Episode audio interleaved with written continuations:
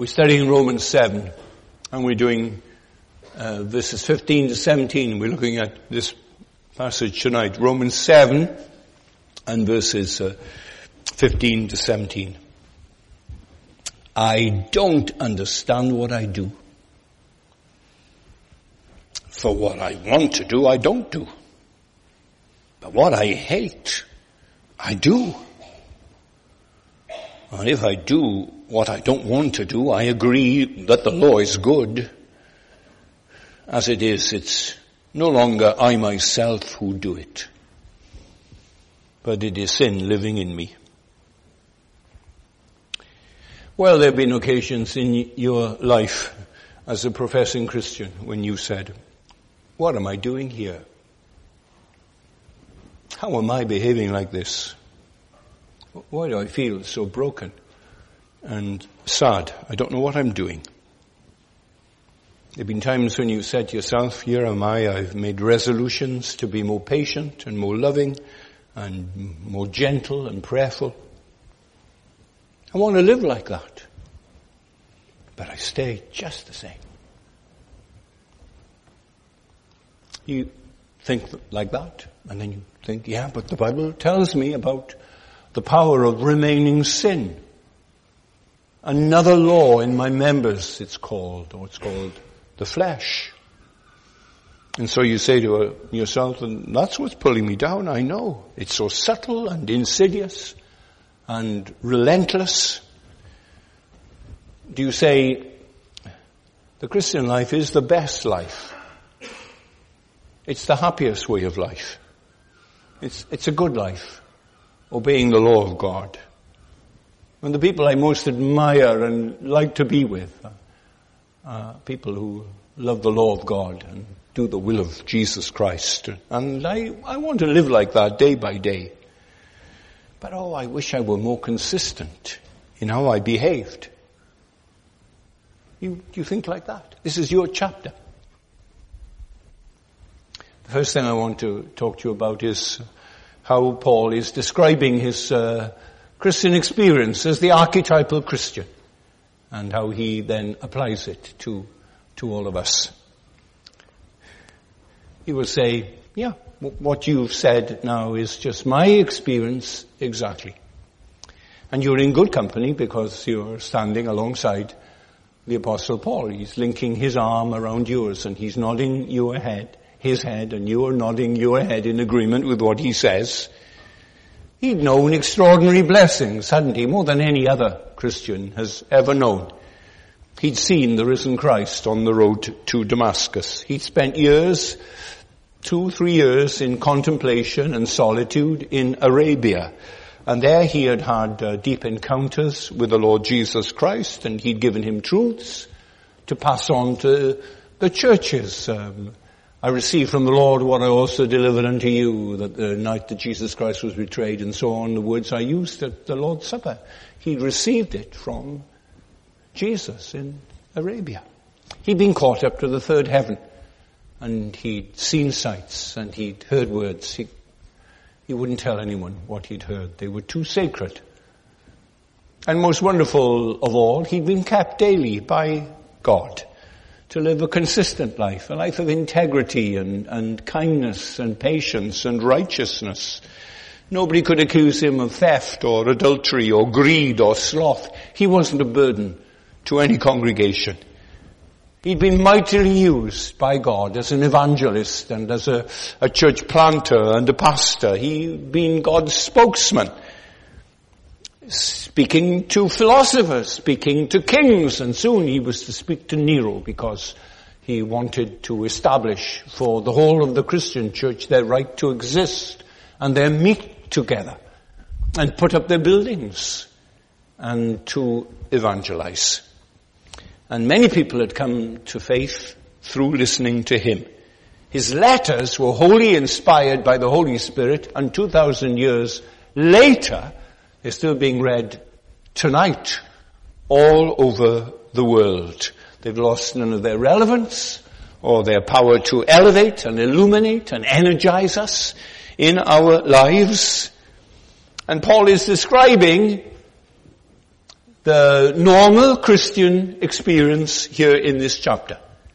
Now if he had done it in terms of the fight, the good soldier then battling in the holy war, the Christian conflict, there'd be no questions in our minds about yes, how helpful that chapter is. But Paul in Romans 7 describes his experience in terms of defeat. Well, that's what he's so honest about. He tells us not only that he wants to do good, but he tells us he doesn't do the good he wants to do. Now Romans 7 is not the whole story of the Christian life, but it is a crucial part of Christian experience for every follower of Jesus Christ. Some people are embarrassed by this chapter. They have suggested that it's the sort of defeated carnal Christian that is described for us in Romans 7. And that we are called then to move on and move our lives out of Romans 7 into Romans chapter 8. Out of the wilderness it's called and into the promised land. Now, I want you all to know and understand that I don't believe that that is correct. I don't see anything that suggests to me that we are to live in Romans 8 and not in Romans 7. Paul is presenting a unified form here in these three chapters. Uh, Romans 6, we live in that, definitive sanctification. Romans 7, the battle, the defeat, the licking our wounds, and now going on to serve God with them in that context. And in Romans 8 then, and the assurance that nothing can separate us from the love of God. I believe that the path of blessing, God's blessing for your life goes through Romans 7. That the experience that Paul is talking about here is a necessary part of the walk, the pilgrimage that we are all engaged in. The way, as it's called five times or so in the New Testament. The way is the way of Romans 7, as well as 6 and as well as 8. And that God put this chapter in the Bible for your blessing. He Put them in the Bible because they reflect one essential part of Christian experience. Things that we rarely talk about, but need to. And that our prayer meetings should recognize that in our praying. That there should be, as well as intercession, there should be then confession and acknowledgement that the good that we would do, we haven't done. So here's the context then. In the previous paragraph, uh, verses 7 to 13, he has shown us that as an unbeliever, he discovered he couldn't keep the law. Love God with all my heart and soul and mind and strength. Impossible. Love my neighbor as I love myself. You must be joking. Now, in our text and in this paragraph, Paul shows us that uh, even as a Christian believer, joined to Jesus Christ, ransomed, healed, restored, forgiven, he still can't keep the law of God blamelessly. He discovered it when he was pre-Damascus Road as a proud Pharisee. He learned that lesson then and now he's learning it again as a Christian.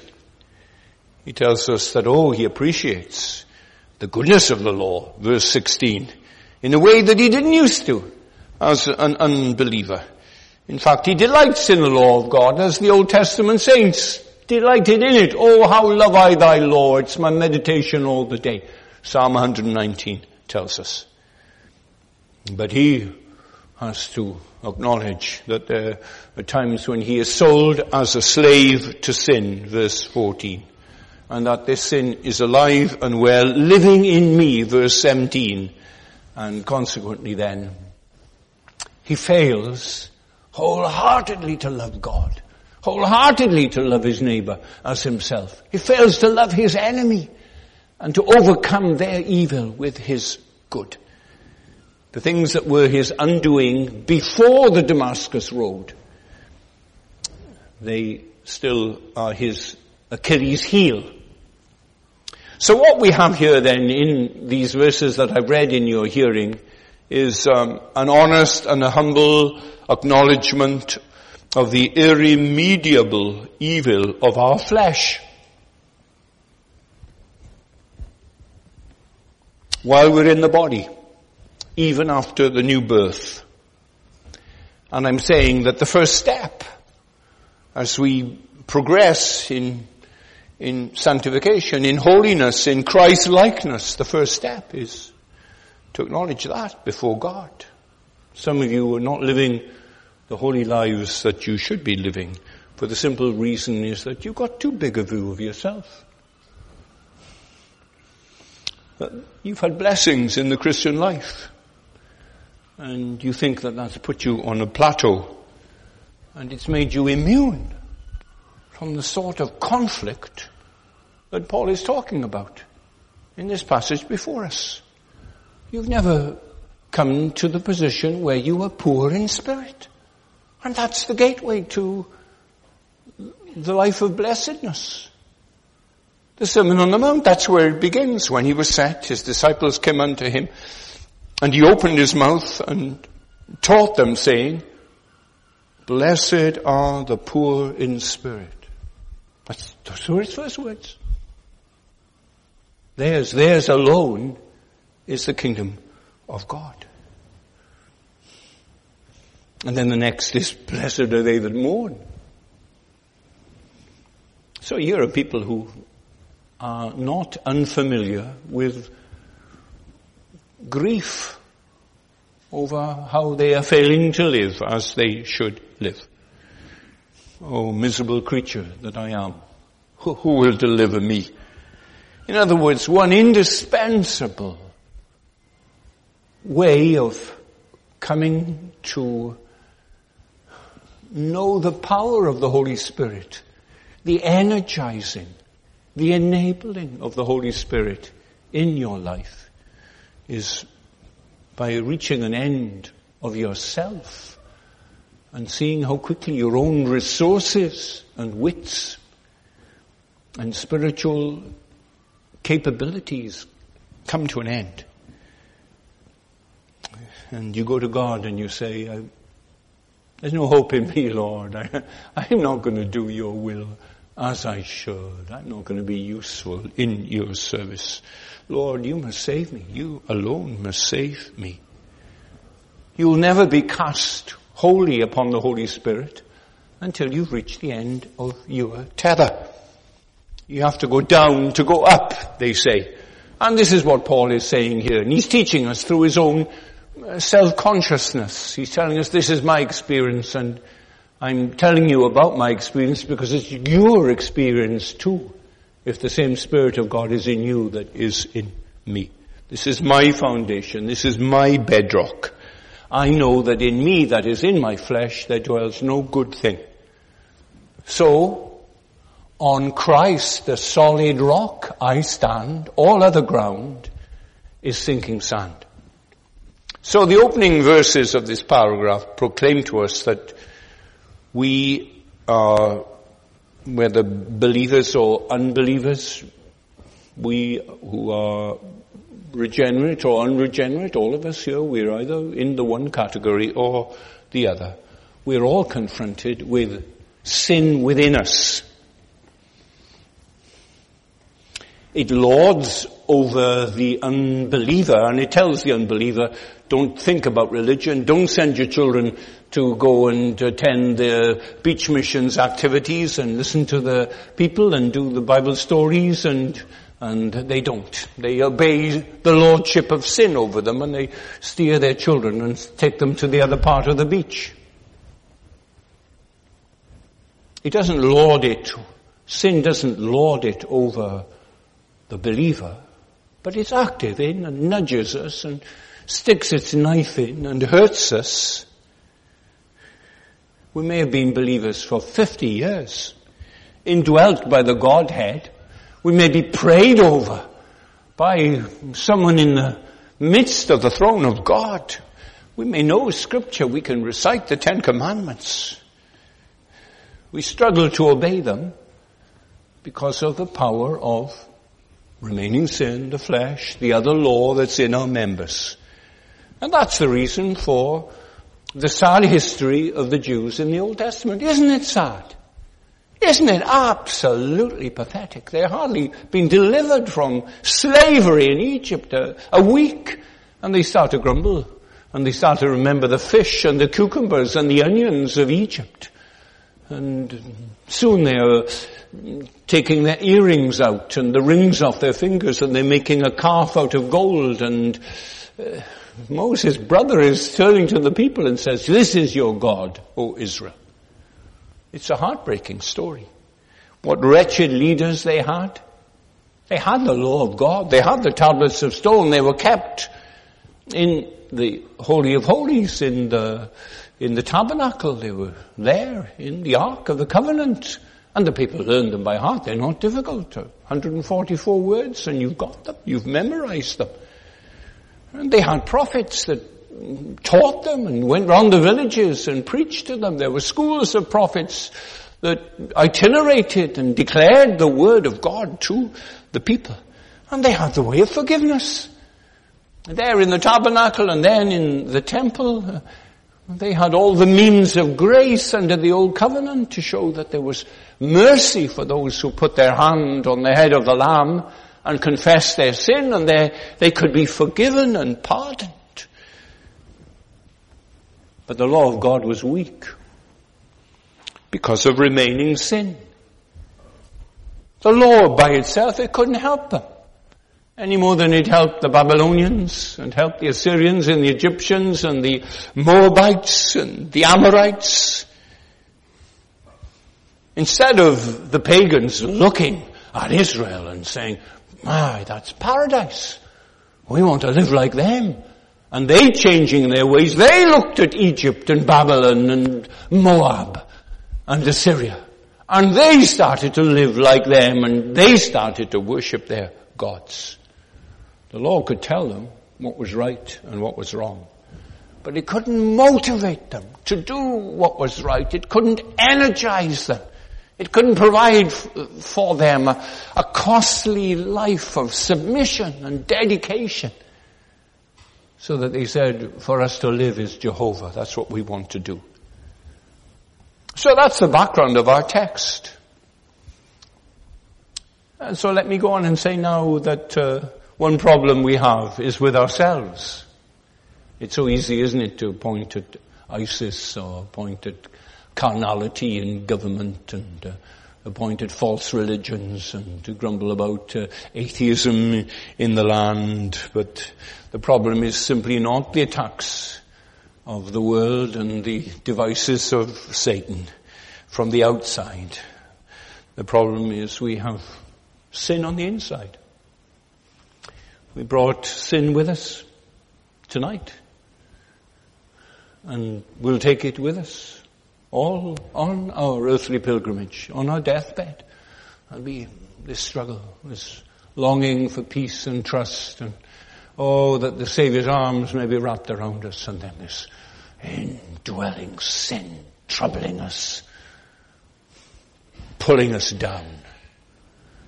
The problem is not simply temptation out there, but the temptation is in here uh, there's the American cartoon strip uh, Pogo.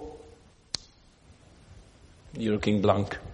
And one famous uh, cartoon is the hero comes and he says, we have met the enemy and he is us. And that's what Paul is saying. We've met the enemy.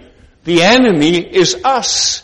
The enemy is not just out there, somewhere, the indifference and the hostility of the world. The enemy is on the inside is infiltrated into our very beings. Which is why when people write to me from uh, around the world and say how they've enjoyed hearing reading sermons, then there's something that, oh, just wells up within me and uh, I want to say, hey, if you really knew what I was like, you wouldn't be clapping. You wouldn't be cheering. God has veiled what I'm really like from you. So here is this man then, an extraordinary man, one of the great intellects that the human race has uh, ever known, one of the greatest minds, such vast understanding. And yet he is saying here, in the passage of scripture that I read to you, I don't understand what I do. For what I want to do, I don't do. But what I hate, I do. Verse 15. You see, he's, moving on now. He's talked in general terms so far. He has said, I am carnal, or uh, unrighteous, or, I'm sold under sin, he has said so far. And you might think, well, that's rhetoric. That's the uh, hyperbole of a preacher. But now he spells out what being a slave to sin at times can mean for him. What I hate doing, I actually do. That's what he says. I've said, I'll never do that again. I'll never do it again. Never. And I do it again. And I do it again. And again. He says. And he isn't speaking about this problem defiantly. He isn't saying, well, this is what I am. Take me. Take me just as I am. Take me or leave me. He has a, a deep regret about the discrepancy between what he'd like to be. He has a, a vision of a Christian. He has seen other people and oh, he admires them so much and oh, he wants to be like them, strong and, and uh, happy and uh, holy and loving and patient. And he finds, oh, I, I'm not like that. I'm not like that. I, I'm a dilemma to myself. He's saying, why am I behaving in this way? Why I do, do I say those proud words? Why am I so superior? Why uh, do I hurt people? And think that thought and imagine that foulness. And have the highest ambitions of life that I now live in the flesh. I live by faith in the Son of God who loved me and gave himself for me. That's my ambition. If that famous hymn of uh, Frances Ridley Havergal had been uh, written in the first century and not in the 19th century, Paul would have it from his heart. Take my life and let it be consecrated, Lord, to thee. He'd have, he'd have sung it. Tears running down his cheeks, a lump in his throat as he came to the different parts of his life that he wanted to give to the Lord. Take my hands and take my feet and take my intellect. Take my will. It'll be always thine. Take my life and I will be ever only all for thee. He'd sing it. He'd sing it as a sort of closing hymn and he'd go home and get into the chariot with his family and he'd fall morally then. He'd say, don't do that. He'd snap at one of the children. It's hurt pride. What did you say? What did you say? He wanted his own way. There was tension in the conversations with people he loved the most and people who loved him the most. And he'd sung just half an hour earlier about take my lips, take my voice and let me sing ever only to my king. He failed. Thirty minutes later, he'd fallen at the first hurdle. He says in verse 15 then, I don't understand what I do. It's an amazing confession because what an understanding he has of grace and the person and work of Christ and the nature of God and the future and the future of the land and the anatomy of, of the human heart. He knows all these things. He says, I don't understand what I do. And we know that, don't we? You hear children saying it all the time. They're mean to the dog.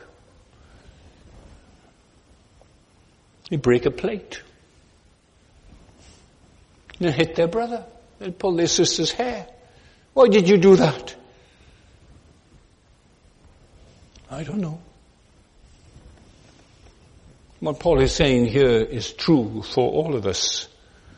There are times in our lives when we do something bad. And when we are, asked why we did it, I don't know. I don't know. Why did you go to that place? Why did you listen to that salesman who sold you that junk? Why did you make that deal? Why did you break that promise? And the only answer we can come up with is, I don't know. I really don't know why I did it. It was so, so foolish. Oh, so regrets. I've lived in the pain of it. Something just moved me and greed and anger and lust. And, well, you're in good company because this is what the apostle Paul is telling us in Romans 7 is part of Christian experience. You mustn't rubbish yourself and say, I'm not a Christian. Many times I do things, he says, and afterwards, I don't understand why I did them. Alright, this is not some psychological dualism. This is not some evangelical schizophrenia. Alright, you're with me?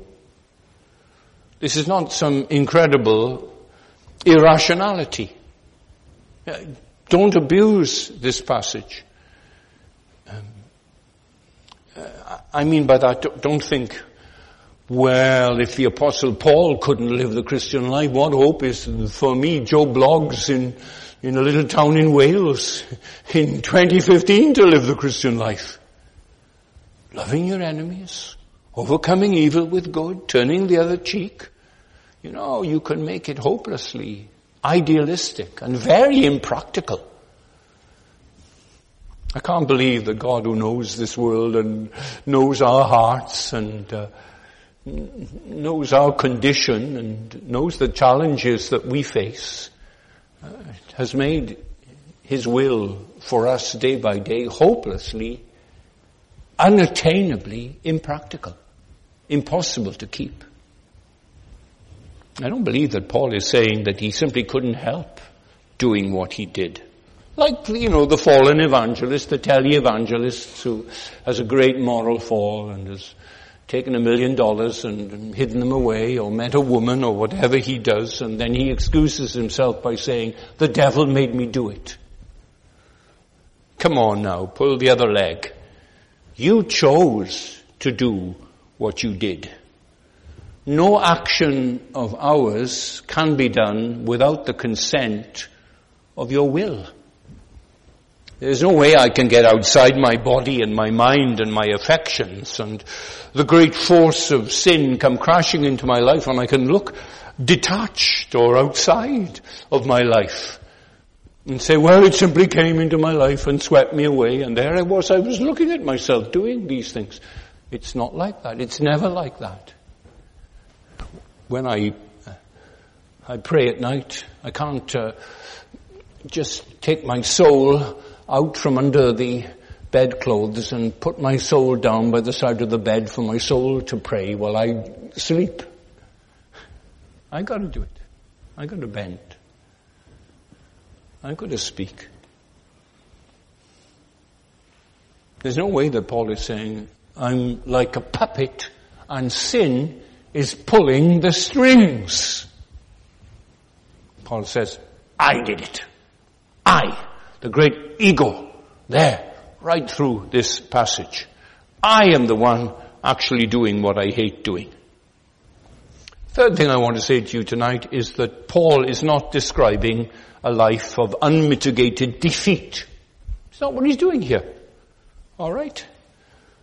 Paul is not telling us we're not to jump from this passage to the conclusion that the Christian life is a life of complete and permanent defeat.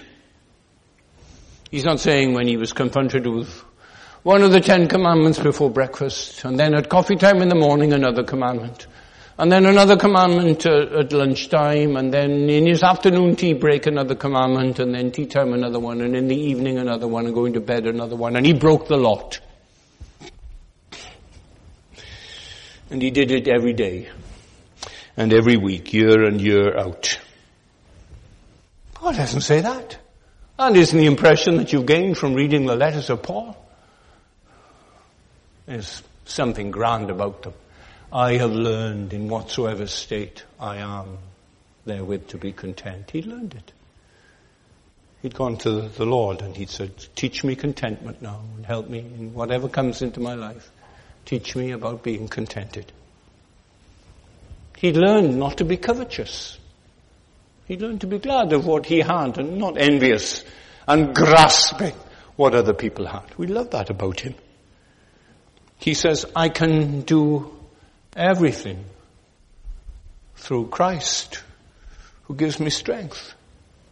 So he was given energy every day. For whatever God asked him to do, God gave him strength to do it. He told the Thessalonians an extraordinary word. He said, you are my witnesses. And so is God. So you know, but God knows too. He calls God to bear witness with their witness. And he says, of how holy, righteous, and blameless we were among you. God's my witness. You are my witness too. How holy, righteous, and blameless we were.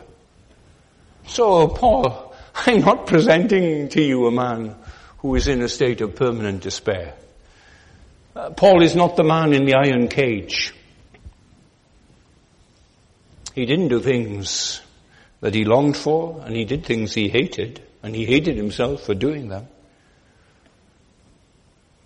He was a pastor who could exhort other people, you follow my example now. As I follow the Lord's example, you do what what I do day by day. Rejoice in the Lord always. I do. And you must do it too. He was a happy Christian. So I'm saying to you, you must never absolutize Romans chapter 7 and say, well, here we learn that the failures of the Christian are the Christian's paramount features. They're not. They are one essential feature of the multi-perspectival, comprehensive view of how Christians live and what Christians do. And you've got to find a place in your theological framework for Romans 7. It's got to be there. Pastorally, you pastor your own heart. Why are you cast down, O my soul? Why are you disquieted within me? Hope in God. You preach the gospel to yourself. You preach Romans 7 to yourself. It's a balm. It's a comfort. It's an explanation. If you ignore it and you say, well, I've left it behind and I'm living now only in Romans 8, well, you're going to be shocked. You're going to be disillusioned. And I'm not saying that that will be in 2017 or 2020. But tonight and this week, Romans 7 is followed by Romans 8, and we live in both those chapters.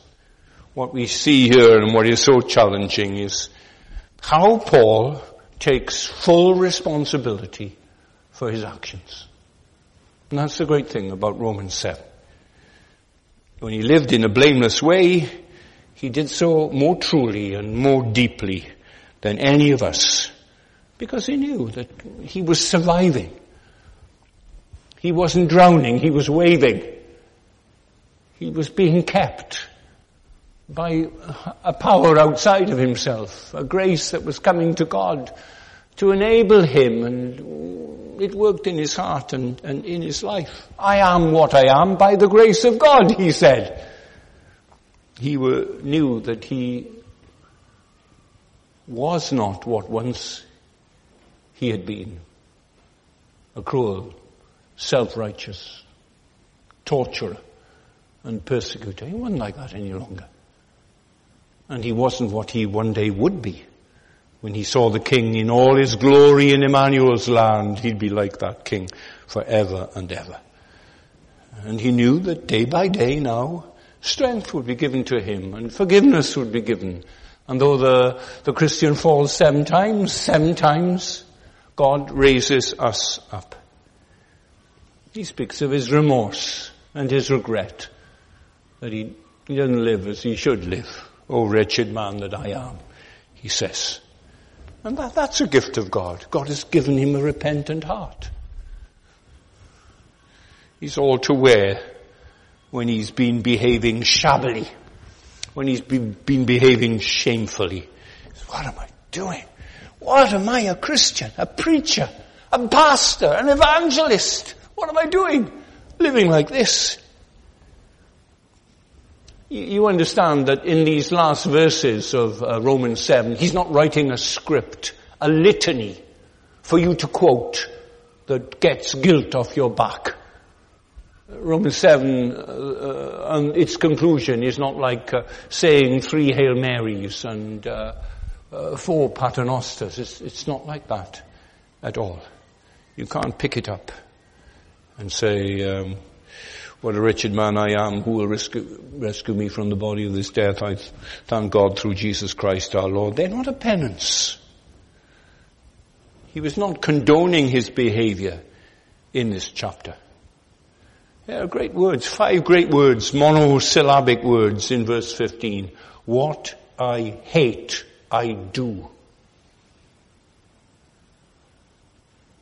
Ah, That's a great challenge. Doesn't that search you?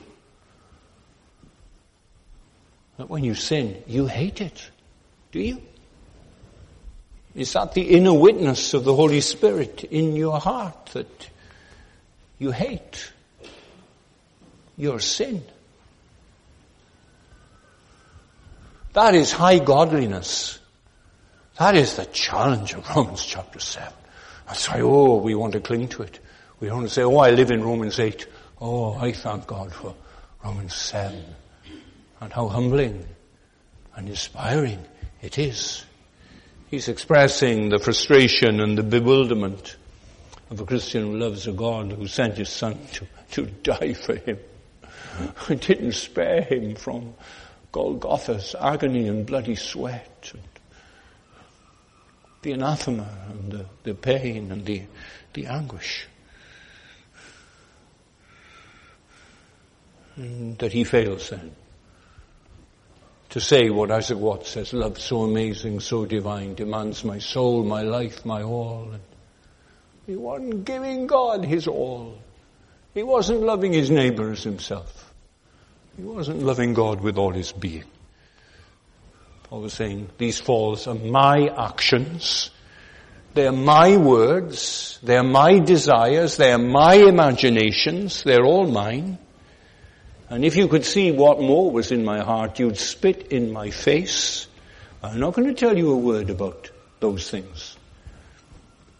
I just want you to know how deeply ashamed of them I am. I hate my sin. You, you understand the manliness of uh, Romans 7.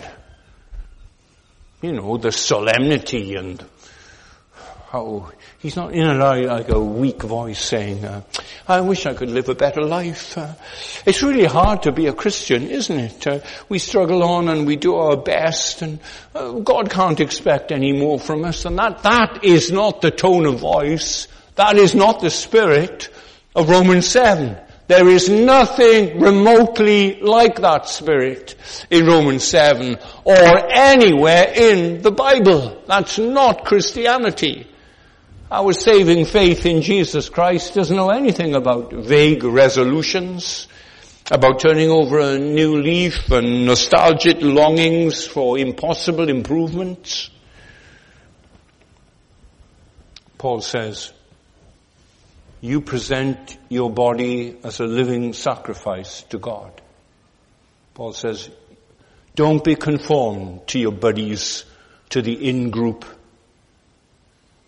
to the world. Be transformed by the renewing of your mind. Put to death the power of the flesh by the power of the Holy Spirit. Be filled in every part of you with the Holy Spirit. There was a determination to, to be a, a righteous disciple of Jesus Christ. He said, this one thing I do.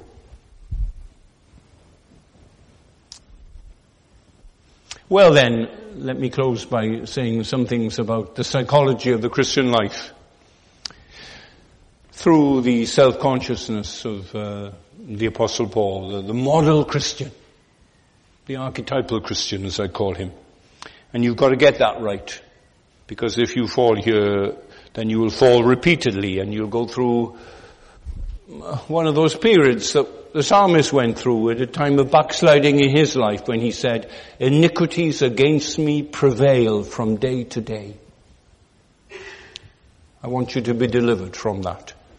So, there are four basic characteristics of the Christian in Romans 7. Four great lessons. The first is, the Christian has one will. That's the first thing. That's just absolutely simple and absolutely foundational. Christian doesn't have uh, two hearts, a heart of stone and a heart of flesh. Just has one new heart. He doesn't have two wills. One choosing devilish devices and worldly pleasures and fleshly lusts and the other choosing whatsoever things are true and noble and pure and lovely and admirable. There's no such dualism. There are not two wills in, in your life. You understand, Mr. Goodwill is fighting Mr. Badwill. Well, that's not the case at all in our lives. Christians have one indwelling God, one new heart, one steadfast, high intent to glorify God and enjoy Him. And yet every Christian is tempted by remaining sin. And the fiery darts that will defy God's will and tell us, listen, listen to the sweet voice that says, uh, the fruit is not forbidden and you can be like God if you take it. We're so tempted to give in to the pressures of the world and go along with the suggestions of indwelling sin and so it's a battle. Okay, welcome to the fight. Welcome to the holy war.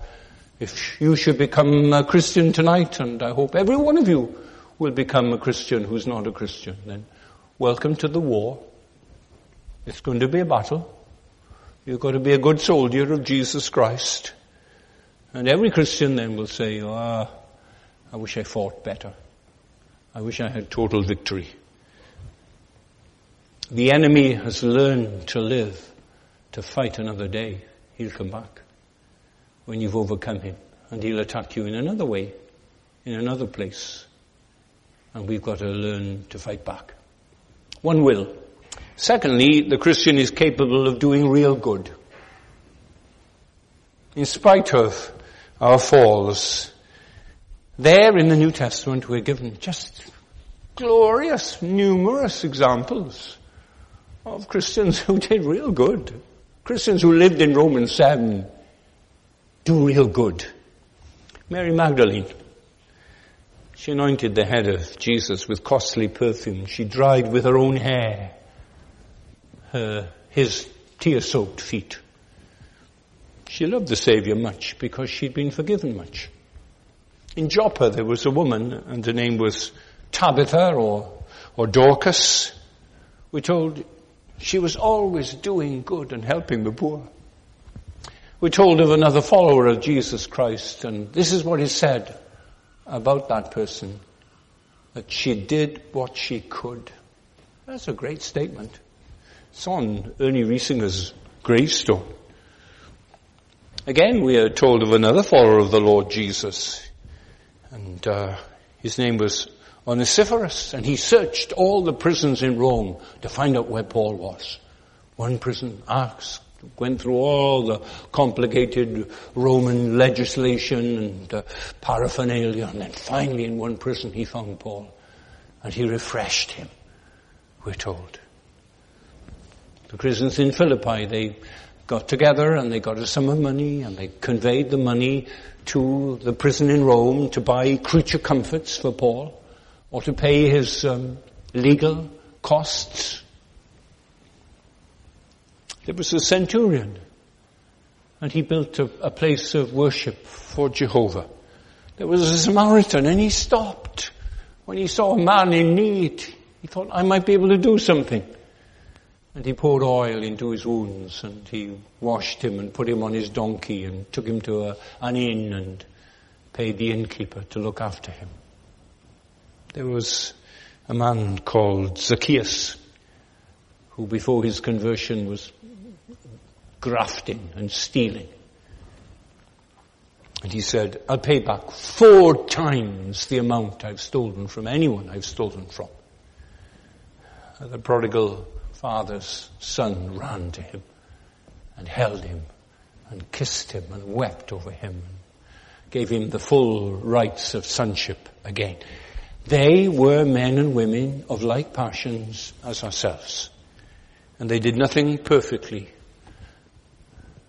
None of us do anything perfectly, but that doesn't mean we don't do anything.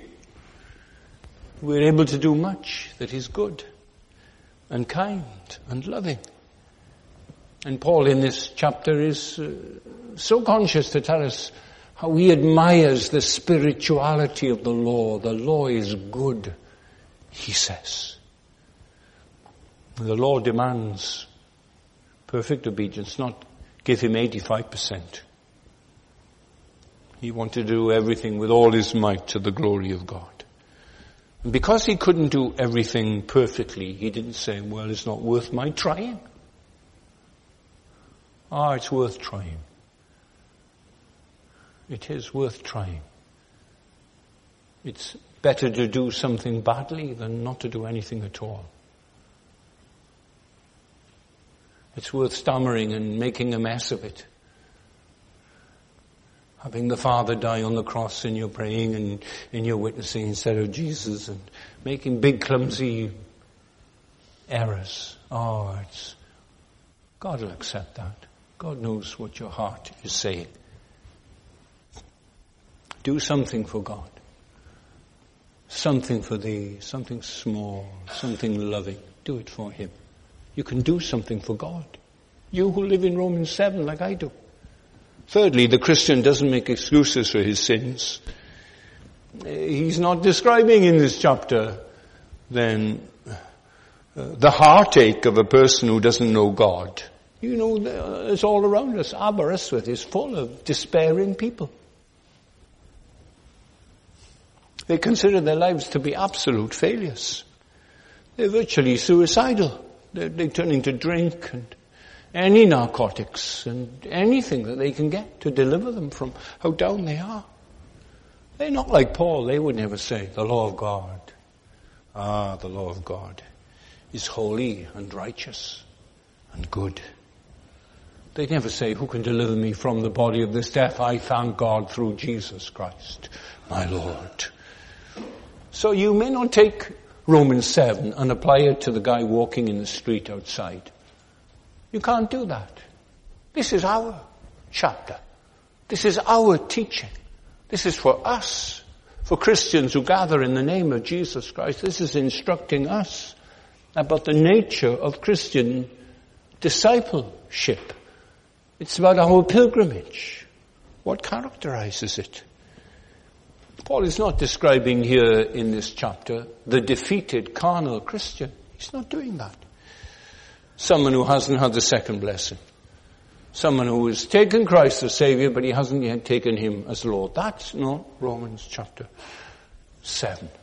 Paul had known Christ for 20 years when he wrote this chapter. And he'd been growing in grace and growing in the knowledge of Jesus. And he's opening his heart to us and he's saying, this is what mature Christianity is all about. Sin is strong.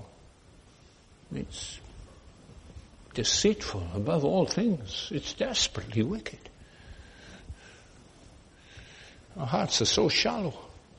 The closer you get to God, the more you are filled with the Holy Spirit, then the greater the degree of holiness you have attained, then you are most conscious of your failures. Blessed are the poor in spirit. Those are the really happy people. Blessed are they that mourn. And the fourth thing then, the fourth lesson that we learn about the character of the Christian, the psychology of the Christian is the Christian actually detests sin. He hates sin. Only a born again Christian hates sin. You understand that. Lots of moral, um, educated people live in this uh, university town and they disapprove of Hitler, and they disapprove of racism and ISIS and homophobia and uh, narrow-mindedness and things like that. But sin, They don't acknowledge the existence of sin and don't hate it. And the Christian, he prays, deliver me from secret sins.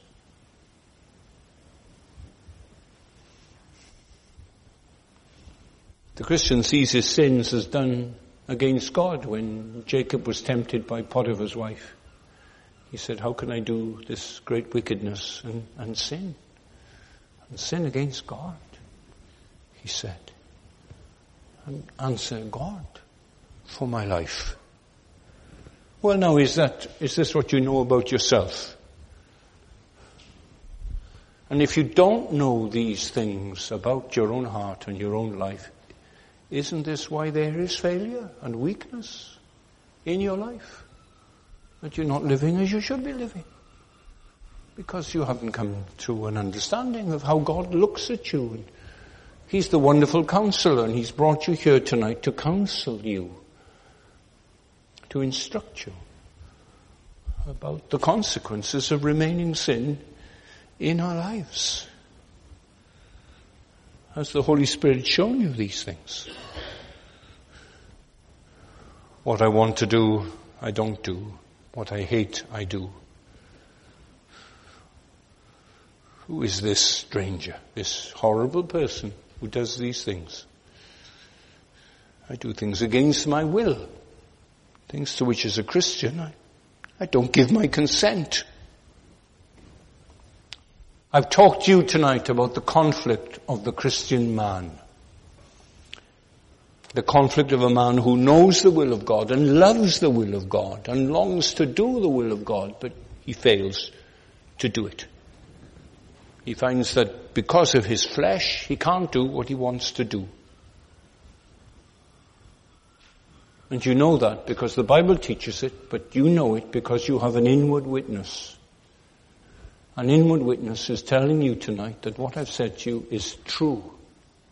That it fits into your own experience as a, a Christian for many years or just for a few years. You long to do what's good, you hate what's evil. And when you sin, you sin against an impetus to do good.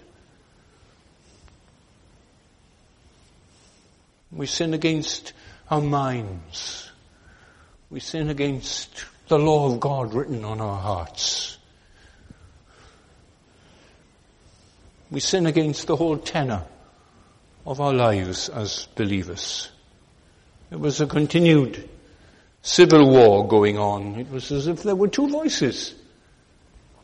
And one was calling him to go one way and another to go another way. I want to do good and evil is present with me.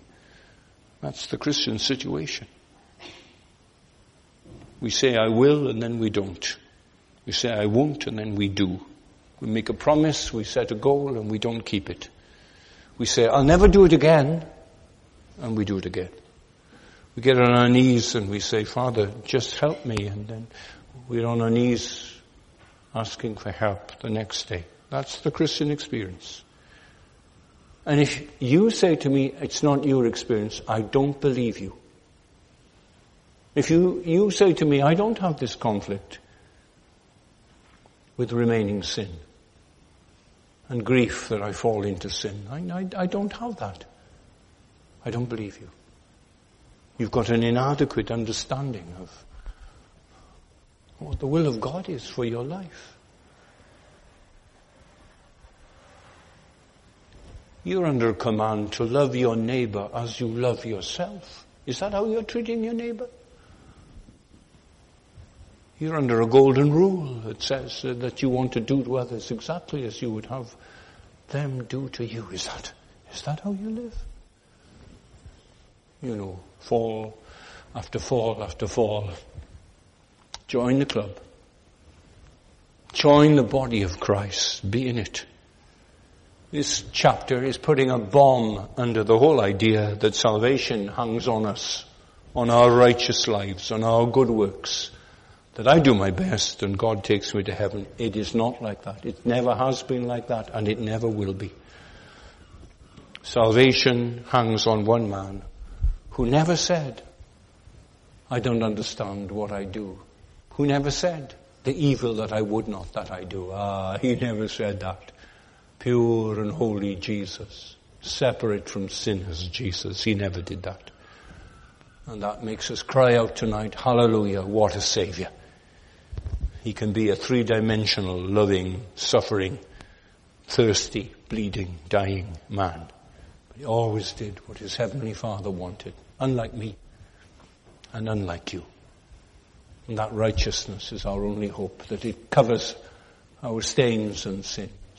And the blood of the Lamb of God that died for us, that's our only hope. We'll never be, never be saved by our religion. All the time I'm trying to deliver men and women from religion and to bring them into Jesus Christ. That their hope should be in Him. Flee to Him. Be found in Him. Rest in Him. Hide in Him. Make Him your plea. Then you'll often feel like a wretched man. But you will not end by saying, Oh wretched man that I am. And you won't end by asking the question, who will deliver me from the body of this death? But you will end by giving the answer. I thank God through Jesus Christ, my Lord. There's deliverance. The vilest offender knows deliverance. You go to God as you are. You put your trust in Him now. You do it tonight as the Spirit of God has taken the Word of God and as He's applying it to you and you and you. And you turn the Word into prayer. And you ask the God, teach me what I am, show me myself, and show me my Savior. Let's pray together. Our Heavenly Father, thank you for being the wonderful counselor that's taught us about ourselves and to understand ourselves and the tensions of the Christian life. Thank you for these things. We pray in your grace and mercy, you'll help us then to run away from all our strivings and struggles and failures and make a huge bonfire of them and hide in Jesus only. That He's all our hope and all our anticipation. Hear us, we pray. In Jesus' name we ask it. Amen.